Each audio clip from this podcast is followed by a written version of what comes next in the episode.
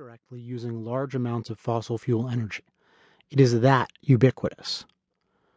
But we are told this cannot continue.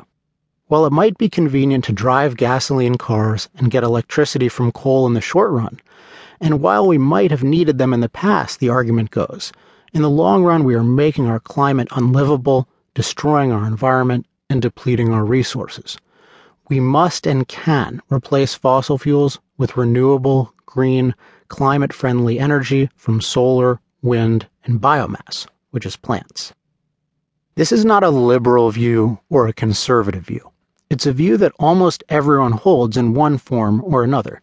Even fossil fuel companies make statements like the one the former CEO of Shell made in 2013.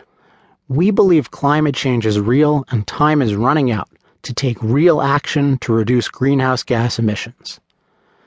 President George W. Bush was the person who popularized the expression addicted to oil.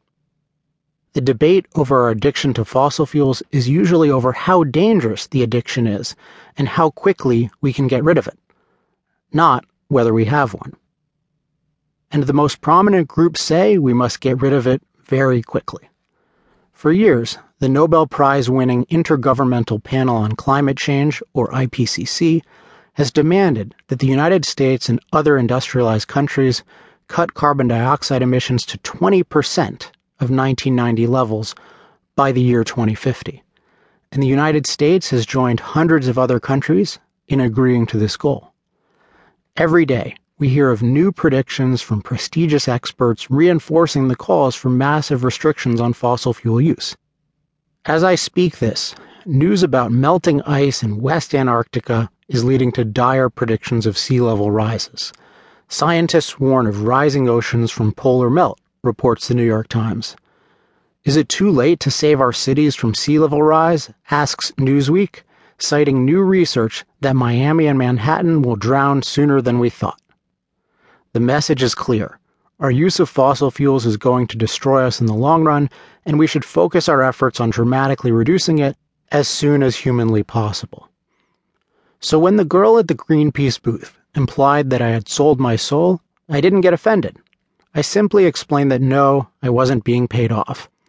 I had just concluded, based on my research, that the short and long term benefits of using fossil fuels actually far, far outweigh the risks, and was happy to explain why.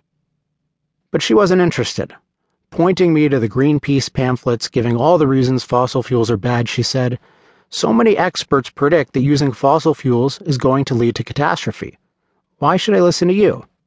She made it clear that this wasn't a real question and that the conversation was over. But if she had wanted an answer, I would have told her this. I understand that a lot of smart people are predicting catastrophic consequences from using fossil fuels.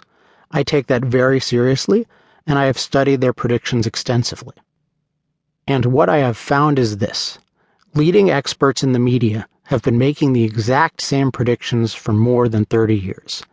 As far back as the 1970s, they predicted that if we did not dramatically reduce fossil fuel use then and use renewables instead, we would be experiencing catastrophe today catastrophic resource depletion, catastrophic pollution, and catastrophic climate change.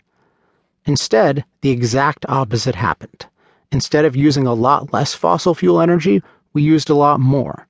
But instead of long term catastrophe, we have experienced dramatic, long term improvement in every aspect of life, including environmental quality. The risks and side effects of using fossil fuels declined, while the benefits, cheap, reliable energy, and everything it brings, expanded to billions more people. This is the secret history of fossil fuels. It changed the way I think about fossil fuels, and it may change the way you think about them too. Deja vu. When I was 20 years old, I decided I wanted to write about practical philosophy for a living. Philosophy is the study of the basic principles of clear thinking and moral action.